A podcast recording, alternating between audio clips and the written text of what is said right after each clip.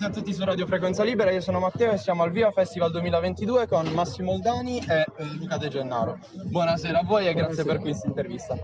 Volevo iniziare con una domanda collegata a quello di cui abbiamo parlato oggi. Uh, voi avete iniziato nel 76 con, uh, dopo la liberalizzazione delle, la- delle radio indipendenti, dopo la, diciamo, che sono smesse di essere radio pirate.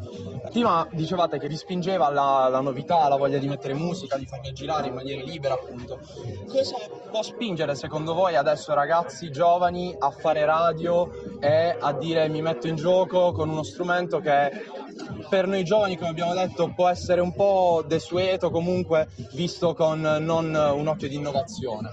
Allora, la, la, la ragione essenziale per cui io e quelli, molti della mia generazione abbiamo cominciato a fare radio era perché nella vita volevamo parlare di musica con le altre persone, quindi io lo facevo a scuola, lo facevo davanti ai negozi di dischi e quindi quando c'è stata la possibilità di fare questo parlando virtualmente al mondo, cioè a qualcuno che non vedevi ma che ti poteva ascoltare perché parlavi dentro un microfono, per me quella è stata cioè, dire, un sogno che si avverava, cioè il fatto di poter parlare di musica alla gente. E io credo che ancora adesso valga questa cosa, se, specialmente se tu pensi di fare una radio musicale.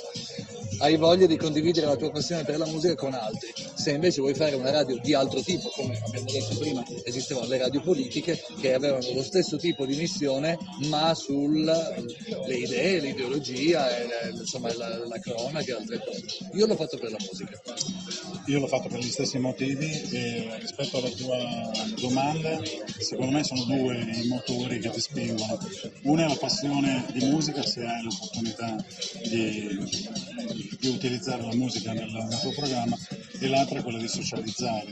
Cioè, quando noi parlavamo prima di radio e lui parlava di negozi, di dischi dove andare a comprare il disco, la filiera sostanzialmente ci portava tutto il pomeriggio a vivere quella esperienza. E quell'esperienza nasceva diciamo, dall'osservazione, dal fatto di guardare, perché lavori 24 ore su 24 su quello che sarà il tuo prodotto, perché tutte le esperienze che tu fai le porti in questo microfono quello di frequentare gente che essere, poteva all'epoca essere negozianti e soprattutto i colleghi, cioè passare più tempo con i colleghi e quindi condividere le proprie esperienze e poi naturalmente trasferirle all'ascoltatore, perché questo è, è fondamentale per, per noi, quello di poter comunicare se hai curiosità e se hai voglia di farlo seconda domanda e poi vi salutiamo, vi lasciamo a tutte le fotografie eccetera. No, noi, cena, alla cena, giustamente anche noi, onestamente. Eh, noi quest'anno abbiamo, ci siamo dedicati più all'aspetto, all'aspetto di podcast e di podcasting, stiamo cercando di diventare Radio I Plus, quindi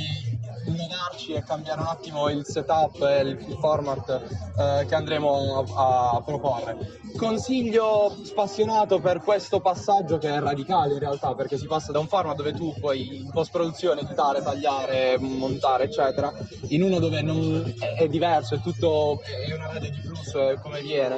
Qual è il vostro consiglio per, per iniziare questo Parlo cambiamento? sempre lui che è un insegnante del master alla Cattolica, quindi all'università, quindi massimo rispetto inizia lui. Ok, secondo me la, la, la, radio e il podcast fanno due mestieri diversi e pur convivendo all'interno delle stesse strutture, anche, anche dove lavoriamo noi, è stata aperta una, una unità di produzione di podcast che si chiama One Podcast che produce quelle cose lì, magari anche con le stesse persone delle radio del gruppo, ma che fanno un altro tipo di formato. Il podcast è, come, dici, come giustamente dicevi tu, un prodotto fatto e finito, eterno, che tu puoi ascoltare oggi, ascoltarlo tra un anno, tra dieci anni e rimarrà sempre lì. La radio è il qui e ora, cioè la radio sempre più, visto che esiste il podcast, deve essere in diretta, deve dirti che ore sono, che tempo c'è, se c'è stato un incidente, se è scoppiata una guerra, se fa bello, se fa brutto deve, e poi naturalmente trasmettere la musica, però insomma deve essere in diretta. Aggiungo a quello che ha detto Luca, che è la sacrosanta verità, che secondo me le radio locali e, e le web radio, che per certi versi devono essere accomunate perché diciamo, non fanno parte della Champions League, per usare una, una, diciamo, un, un, termine calcistico, è quello della verticalità. E la verticalità passa attraverso il qui e ora, attraverso il tuo territorio e soprattutto attraverso il tuo gusto. Per cui tu devi essere diverso rispetto a quello che fa un altro e al gusto di un altro. Per cui se tu tenti con mezzi diversi di entrare in un campionato con regole diverse, seguendo come modello un network, secondo me sbagli. Esattamente come facevamo noi quando pensavamo che fare Radio Luxembourg fosse la risposta alle nostre esigenze. Lo abbiamo fatto per un certo periodo e poi abbiamo cominciato a camminare con le nostre gambe.